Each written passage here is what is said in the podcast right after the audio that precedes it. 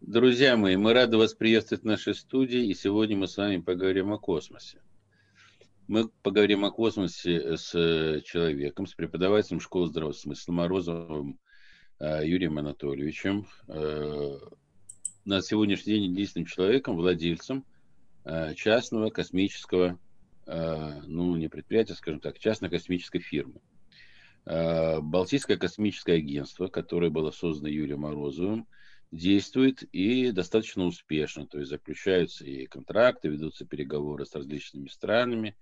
Э, Юрий Анатольевич является одним из э, ведущих э, в нашей стране специалистов в области космоса. И первый вопрос, который бы я хотел задать Юрию Анатольевичу. Юрий Анатольевич, кстати, добрый вечер, а то я увлекся рассказами о вас, забыв с вами поздороваться. Вот я исправляю свою ошибку. Добрый вечер, мы рады вас видеть в нашей студии. И вопрос, конечно, который беспокоит меня и очень большое число наших слушателей, заключается в следующем. Последние демонстрации, я видите, я не говорю успехи, а вот последние демонстрации успехов американцев в космической области, они людей все-таки думающих и э, размышляющих о, будущем несколько настораживают. Вот э, вчера там они что-то запустили, Илон Маск строит какой-то звездолет, а у нас э, в нашей космической сфере, э, я понимаю, что много секретится, но мы э, мало что видим. И создается такое какое-то впечатление, оно такое, ну пока подозрение просто, может быть даже не впечатление сложившееся, что мы в космосе, в этой сфере, где мы всегда были лидерами, где мы первыми запустили спутник, где мы первыми запустили человека в космос, где мы первыми вышли в космос – где мы первыми а, посадили на Луну, значит, луноход. Летали туда американцы, летали, мы не знаем, но луноход-то там точно был. Вот, э, если можете, развейте, пожалуйста, наши вот эти вот э, какие-то осторожные пока опасения относительно э, космических перспектив нашей державы. Спасибо большое. Спасибо большое, Александр Городный, за предоставленное слово. А, здравствуйте, слушатели Школы здравого смысла. А, во-первых, а, я поправлю, сделаю, что я не один из ведущих специалистов в космической отрасли, ибо в космической отрасли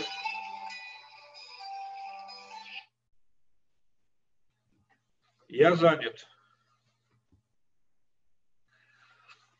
Ибо в космической отрасли много в России великолепных специалистов, а, ученых а, и практиков, а, которые выше меня намного голов. Но вот в частной космонавтике я, наверное, первый проходец, начиная с 92 -го года. Может, в частной космонавтике я самый старый из деятелей. Насчет вопроса о маске. Надо сказать, что успехи Макска, конечно, впечатляют. Но не надо забывать, что космос уже перестал быть ареной ожесточенного, ожесточенного соревнования, кто первый закинет что куда. Потому что в этом соревновании Советский Союз все равно всех опередил. А, очень трудно догнать то, что совершили советские люди практически невозможно. Мы, Советский Союз, я родился в Советском Союзе, и многие слушатели родились в Советском Союзе. Мы, советские люди, совершили прорыв в космос, надо сказать честно. И, в принципе, наш прорыв э, стал э, возбуждающим элементом тем, что позвало весь остальной, все остальное человечество в космос. До этого космос был мечтой популяризаторов, а, мечтой фантазеров, мечтой ученых а, и ну, какой-то там вот.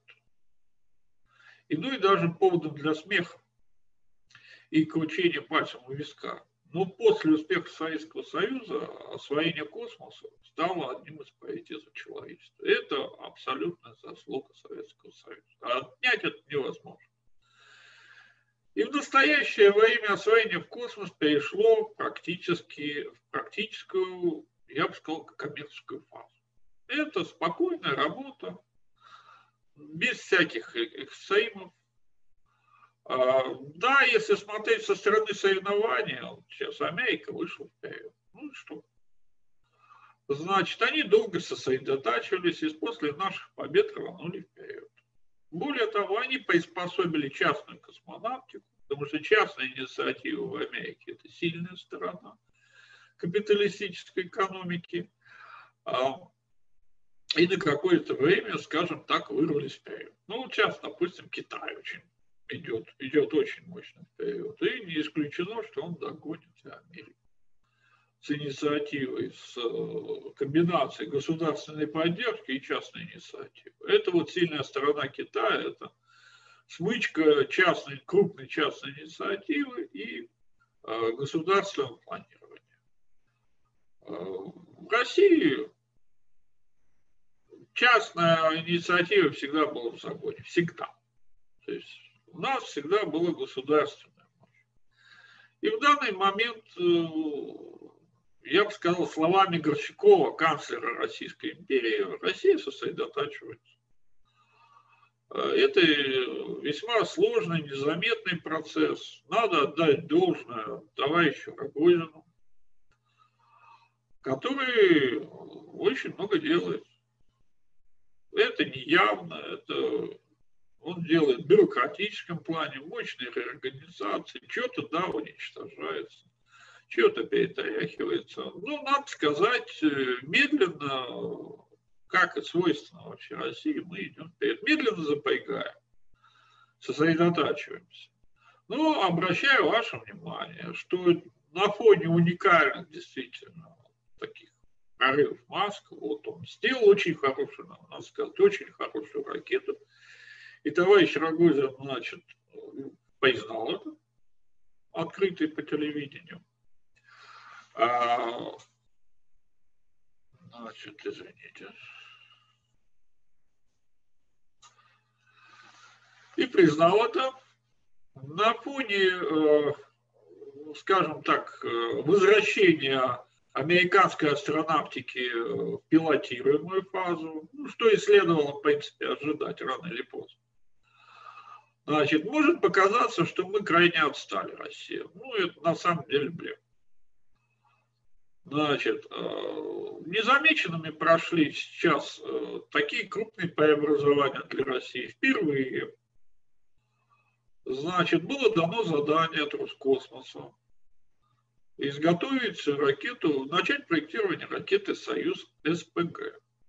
Причем впервые заданы были параметры экономические. То есть была указана цена ракеты, стоимость вывода, значит, ее параметры был дан прямой заказ. Значит, если этот заказ не будет выполнен, значит, будут искать другого подрядчика. Разработчиком назначен э, ЦСКБ «Прогресс». Это старое предприятие, довольно-таки способное кое-что делать. Староватая, правда, ну, посмотрим, как у них получится. Задание люди получили, они должны его выполнить. Потихонечку развивается и частная инициатива. А, надо сказать, ну да, медленно. Ну, Частники у нас всегда были, еще раз говорю, Непманы. Значит, наша держава, она артельная. Значит, и если что-то развивается, оно развивается общество. Там типа ДСАФ, добровольное общество поддержки авиации флоту, ну, что такое, федерация, общественная организация. Вот это да, а на частную инициативу нас всегда смотрят так, по ищурам что это здесь за товарищи выехали, значит, на государственном общественном горбу хотят деньгу срубить. Ну, да, есть такое. Ну, такие особенности нас всех. Это наша особенность, особенность нашей страны. И впадать эту истерику, что мы вот другие, а не такие, как Илон Маск, ну, не надо. Надо просто работать изо дня в день, твердо и упорно. Значит, и будет успех.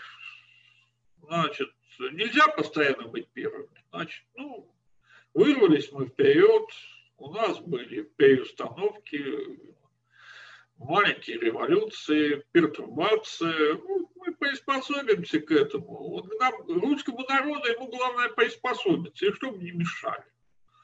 И, и мы долго запрягаем, но быстро скачем. И у нас всегда найдется какой-то ответ, и не всегда он будет такой, какой его, точно такой же, он всегда обычный, симметрический, как бы у русских всегда найдется на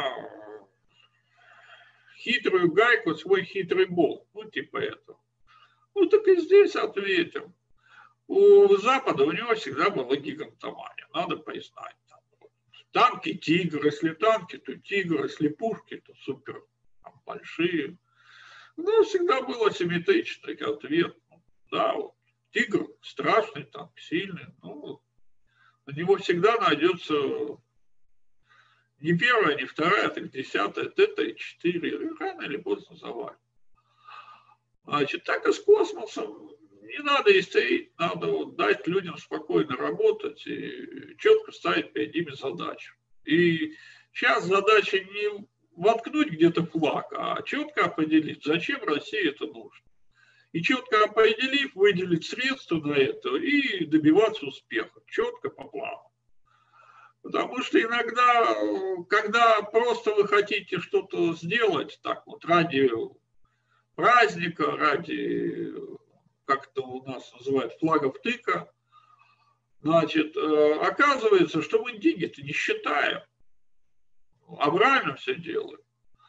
А деньги надо считать, надо смотреть, какая экономия, какая от этого польза, и оптимизировать эту пользу, оптимизировать доход с космосом. В принципе, о том, чтобы космос давал людям побольше дохода, это уже как бы еще в конце советского времени говорили, после 80-го года особенно. Товарищ Леонид Ильич Брежнев говорил, что экономика должна быть экономной. Ну тогда ракеты, скажем так, трудно быть экономным, экономным, когда ты только начинаешь развитие а, целой отрасли космической. И все технологии были супердорогими. А сейчас бытовые технологии начали приходить, выходить на уровне космоса. То есть, допустим, компьютерная техника была очень дорогая. И когда Королев запускал свой первый спутник, он даже не мог поиметь лампы электронные. Там вот в первой ракете, где летал спутник, там вернулись к немецким реле. Стоял магнитофон телефонкин и крутил ленту 28 дорожек. Там были записаны этапы полета. То есть лампы тогда еще недостаточно качественные были, я же не говорю о транзисторах. Представляете, вот с какого уровня начинал Советский Союз. А, и компьютеры были огромные, они занимали целые этажи зданий. А сейчас вот э, такой маленький вот iPhone или там смартфон – он имеет с собой мощность, ну, сравнимую с мощностью всех вычислительных машин в 1957 году. Эта технология стала доступной, очень дешевой. Многие материалы стали очень доступными и дешевыми. То есть, э, когда делали первые ракеты, все было в дефиците. Алюминий был в дефиците, нержавейка была в дефиците, топливо было в дефиците, даже керосин был в дефиците и жидкий кислород, ну, жидкого кислорода, благодаря металлургии у нас было много, но его и перевозить трудно было. То есть все, все делалось в ситуации тотального дефицита. Сейчас этого тотального дефицита нет в России. Хочешь тебе нержавеющую сталь, пожалуйста, тебе 10 компаний захочет ее предоставить. Хочешь алюминий, там 20 компаний. Хочешь компьютеры, там тысяча компаний тебе на коленях приползут, вот только купи. Значит, я уже не говорю о видах топлива. Мы даже тогда, в конце 50-х годов, представить себе нельзя, как разовьется химическая промышленность. Любой тебе материал. Хочешь наш отечественный, хочешь зарубежный, все получай. Значит, так что ситуация-то на самом деле меняется не только у Маска, но и в России. Мы просто этого не замечаем. У нас как бы свои проблемы есть. Значит, космос еще пока такого фундаментального значения, как, допустим, нефтегазовая отрасль, не имеет для России. Хотя я считаю, что лет через 50 космос может и космическая индустрия может превзойти по доходу и э, рабочим местам и нефтегазовую промышленность.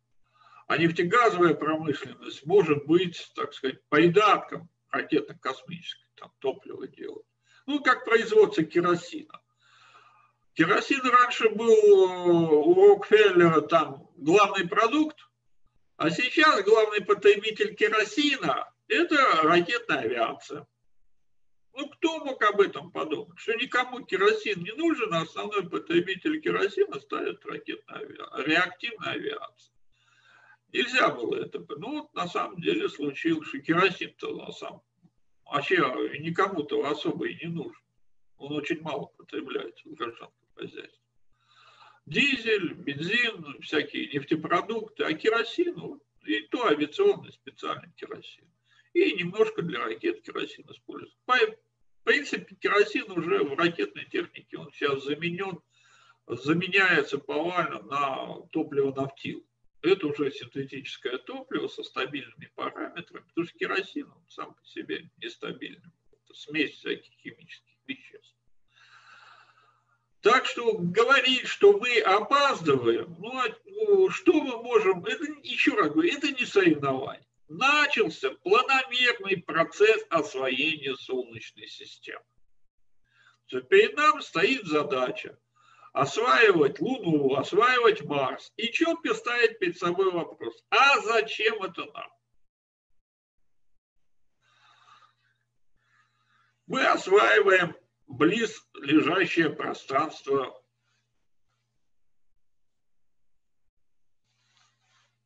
околоземное. Мы еще только-только начинаем осваивать это пространство. У нас еще непонятно, какие законы действуют в ближайшем пространстве. Вот американцы уже начали менять международное законодательство по космосу. Ну, они почувствовали себя королями, они пытаются сейчас всем показать свои мускулы.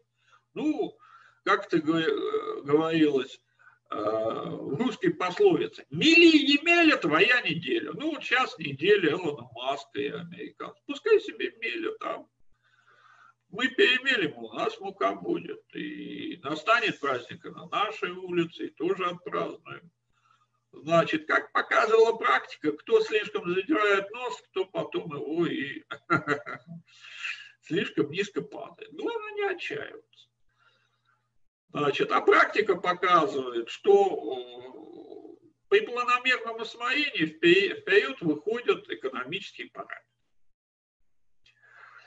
И, скажем так, после того, как э, Советский Союз э, ушел все-таки от коммунистической модели, социалистического государства и начал вводить рыночную экономику. В принципе, неплохо бы и в космонавтике начать рыночные преобразования. Ну, не надо спешить, ну, хотя бы там два-три десятка частных компаний привлечь все-таки. Не их, скажем. Э, я понимаю, что это очень трудно. Роскосмос, э, вообще в нашей стране сейчас вводится политика создания госкорпорации, объединений, все в единый кулак. И Рогозин с этим, в принципе, так неплохо справляется, скажем так. Ну да, ну, кому-то это не нравится, что-то, кого-то валят, кого-то рубят. Э, в общем, очень многие недовольны, всегда так. Лес рубят, щепки летят. Ну да. Но все-таки бы желала, что вот и большие корпорации, как показывает опыт, например, Японии, да, там есть дайсбасы, мощные такие очень конгломераты. Но при мощных конгломератах никогда не лишним бывают и частные компании. Допустим, довольно большое количество. И за взаимодействие частного, частной инициативы и мощного государственного предприятия могут получиться вполне неплохие плюсы. В частности, в этом плане и Балтийское космическое агентство старается действовать.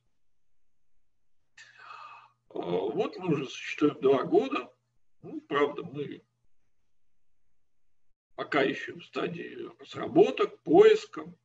Но уже потихонечку переходим на производственную деятельность в виде производства макетов, от расчетов переходим к макетам. Пока это, слава богу, нам космическое законодательство не запрещает. Будем надеяться, что наши инициативы будут замечены начальством, и нам разрешат уже, наверное, что-нибудь и запускать.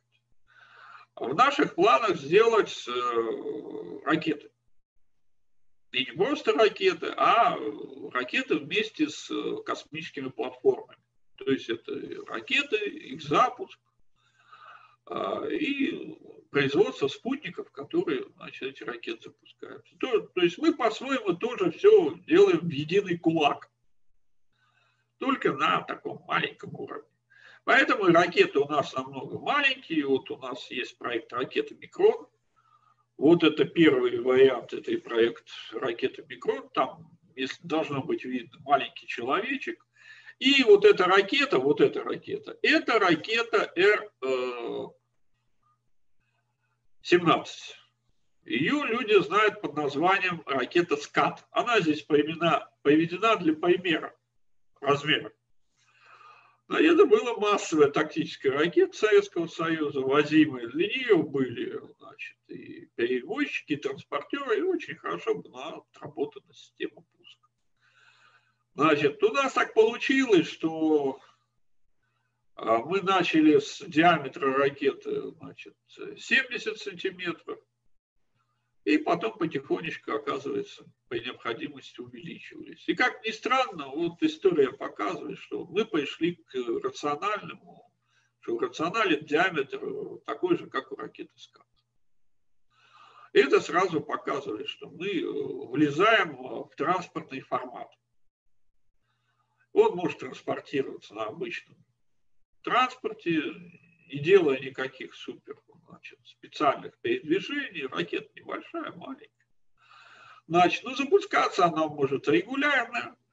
Значит, спутники, которые она выводит, э, стали, становятся все меньше и меньше. И спутники, которые раньше весили там 2-3 тонны, полторы тонны, они становятся уже 200 килограмм, а некоторые уже и под 100. В частности, спутники радиолокационного сканирования значит, поверхности с очень высоким разрешением, которые изготавливают небольшая частная фирма в городе Хельсинки, то есть бывший Гельсинфорс российский. Значит, этот спутник э, весит 95 килограмм.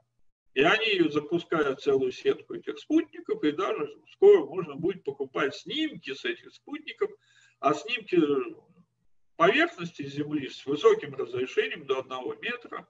Причем эти снимки все погодные, то есть снимаются через ночью днем и сквозь облака. Значит, очень хорошая вещь. В принципе, мы ожидаем, что, может, и у нас в России появятся такие спутники. Значит, и вот как раз такие спутники можно будет запускать на наших ракетах.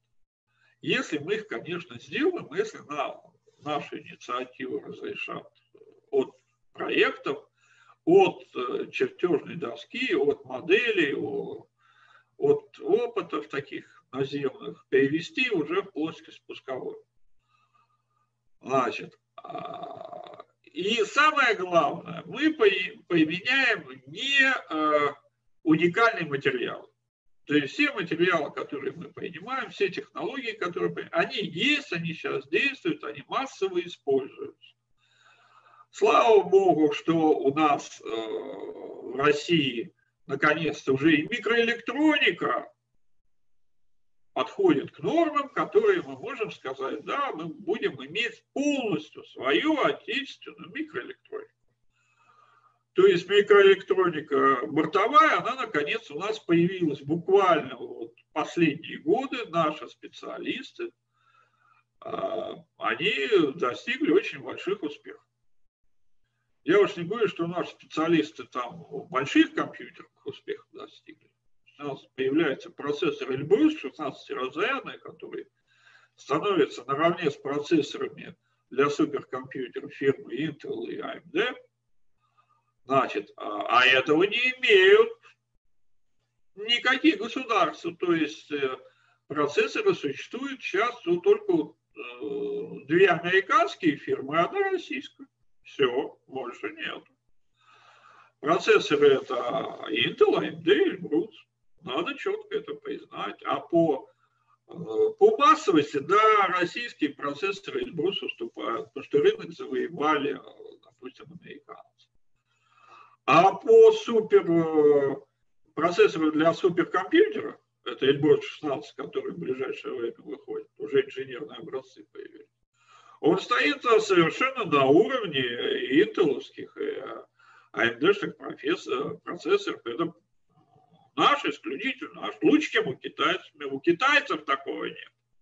Китайцы купили у фирмы AMD по случаю, у них процессор, так сказать, переделанный, а у нас полностью самостоятельный процессор. И у нас и в бортовых процессорах все это. Это на самом деле произошла незаметная эволюция, которую обычный человек не замечает. А мы, специалисты, а в хай-тековском отрасли это замечаем. Кто-то там кричит, ой, все пропало, значит, там Россия, как, как это называют, ватники отстали, Рашка пропала, Маск всех победил, ой-ой-ой, и, и начинается. Плакальщество, плач Ярославна начинается. И не замечают, что на самом деле а, мы медленно работаем и делаем свое дело, и не упускаем своих своего потенциала, его только наращивается. Еще раз повторю слова канцлера Горчакова, которые он произнес после поражения в Крымской войне. Было в истории такое. Вот, было поражение у нас. Да, было. Крымская война, когда Россию покончили. А Горчаков говорит, ну, Россия сосредотачивается. А что? А вот сосредотачивается. Мы, говорит, ни на кого не нападаем, мы сосредотачиваемся. И Медленно тогда Россия сделала промышленную своеобразную революцию. То, что, что и сейчас происходит. И сейчас происходит это во всех отраслях, на самом деле. И если так по большому счету посчитается, как говорил Пушкин, там, кто простой продукт имеет, и трам-пам-пам-пам, тот и выиграет. Вот мы, Россия, имеем простой продукт в Америке, там, в Европе надувает финансовые пузыри. Их сила в финансах. Ну вот сегодня финансы в подъеме, а завтра они упадут. Помните, как рубль-то упал? Ну, рубль-то упал, а все заводы остались. Это потом их конкуренты всех забивали. Но если бы ну что там говорить, на старый лес спалили. Но лес-то растет, процесс идет, и вот новая поросль растет. И она поднимается, и она свежая, и она адекватная всему миру. Причем самостоятельная, наша самостоятельная. Как это говорят русские, чем больше нас бьют, тем больше мы крепчаем. Вот и здесь то же самое. А вот, допустим, у китайцев упомянутых, и как бы в параллелях со мной, а у китайцев проблемы. Они настолько привыкли сидеть на интеллектуальной западной игле, что стали интеллектуальными наркоманами. Причем наркоманами во всем. Они, в принципе, и могут развить что-то самостоятельное, но у них так глубоко в мозгу засело подражательство – что что бы они ни делали, это все получается подражательство. А мы бы что не, что не делаем в России? У нас все самостоятельно получается. У нас вот так. Все идет своим собственным российским путем.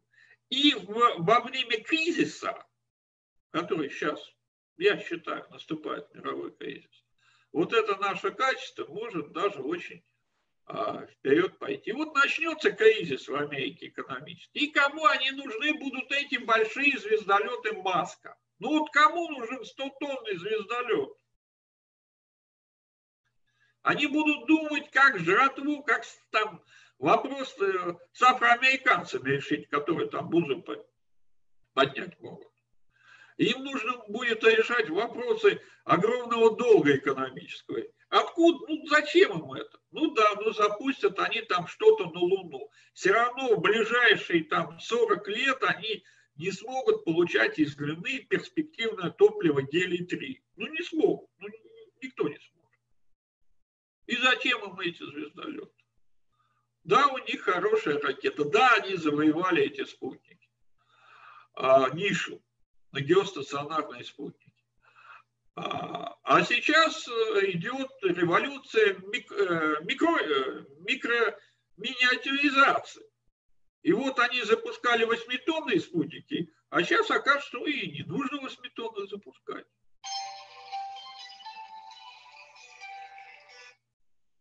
Я занят.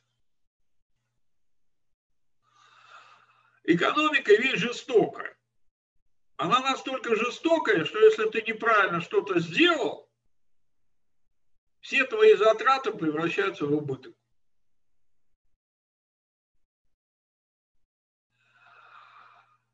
Посейте и шапка должна быть.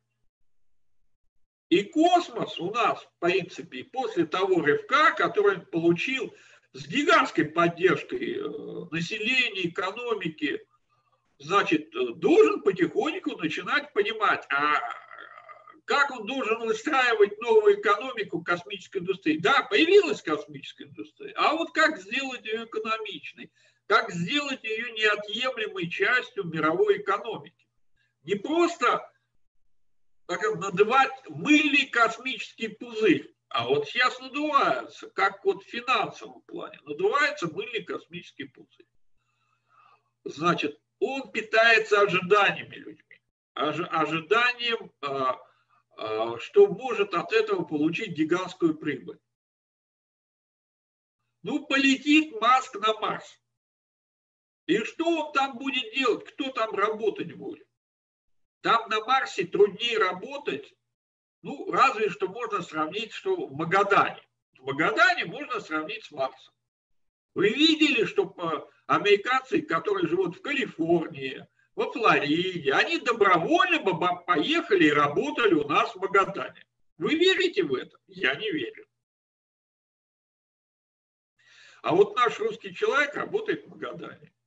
Да еще и дурью мается. Вот недавно сообщали, взяли эти, сэкономили, залили э, э, жидкий газоиль, то есть жиженый газ залили машину вместо дизеля. Сэкономить решили. Ехали по дороге, а там чуть ли не минус 80. Ну и бедняги замерзли насмерть. Ну, так, такой вот веселый русский человек сэкономить решил. Американец будет это делать? Да нет. Ну, не будет он рисковать своей жизнью. А нас мужик рискнул.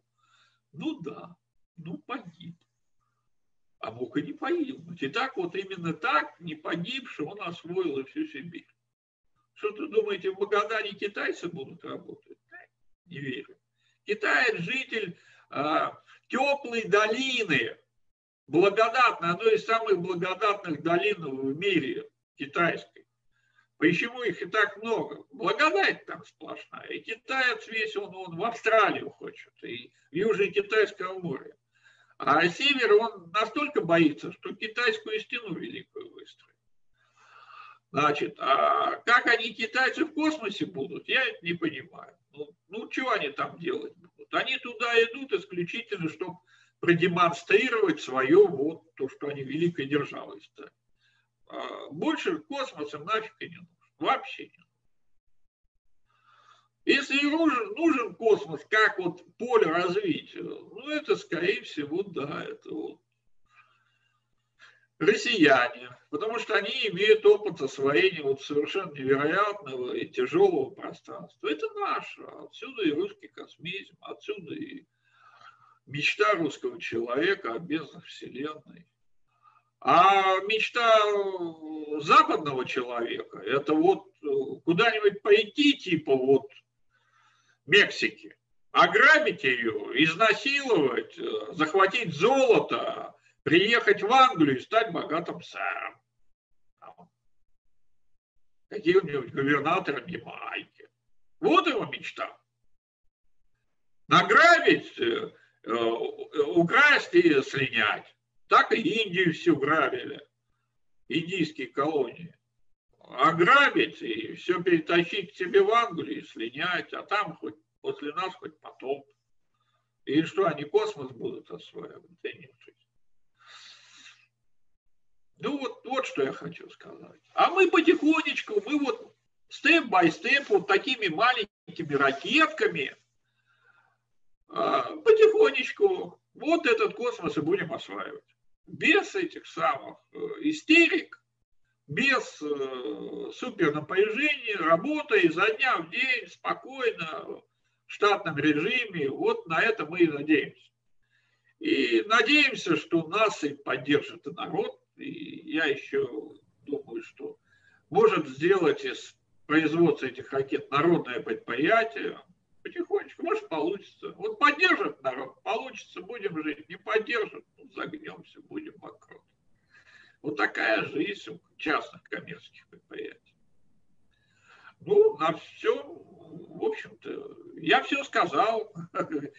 Задавайте вопросы, если есть.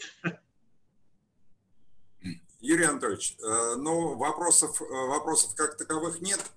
Э, хочется маленькая реплика, только не в порядке обсуждения по поводу, мы там все медленно делаем. На самом деле мы делаем не медленно, а в хорошем темпе, просто не афишируем, как всегда. Это принцип нашей страны. Потихонечку, потихонечку мы этим шлангом прикинулись, а потом бабах, и весь мир ахнет. Так вот, он ахнет в 1931-1932 году, а, когда мы уже на ракетном этом э, с ядерными движками, с ядерной энергоустановкой за полгода сгоняем на Луну, потом на Марс, потом на Венеру, потом еще куда-нибудь, не возвращаясь на Землю. Вот. А америкосы, они э, в ближайшее обозримом будущем вообще не видны, когда они будут на Марсе. Хоть там 22 Илона Маска посади, и никакого толку особо-то не будет. Спасибо тебе огромное. Спасибо. Юрий Анатольевич, спасибо большое. Э, познавательно, интересно. А единственное, что в плане, э, может быть, это даже не... Э, ну, это хотелка моя такая. Могу же я, как человек слабый, что-то желать и хотеть. Вот когда рассказывают мне про Россию, душа моя поет. И хочется, чтобы это было как-то с улыбкой, с надеждой, с радостью. А когда проникнуть, да, можно так, с печалью, с, э, с такой, с грустью, э, с таким э, томным взором. А про нас все так вот, раз, вперед, хорошо.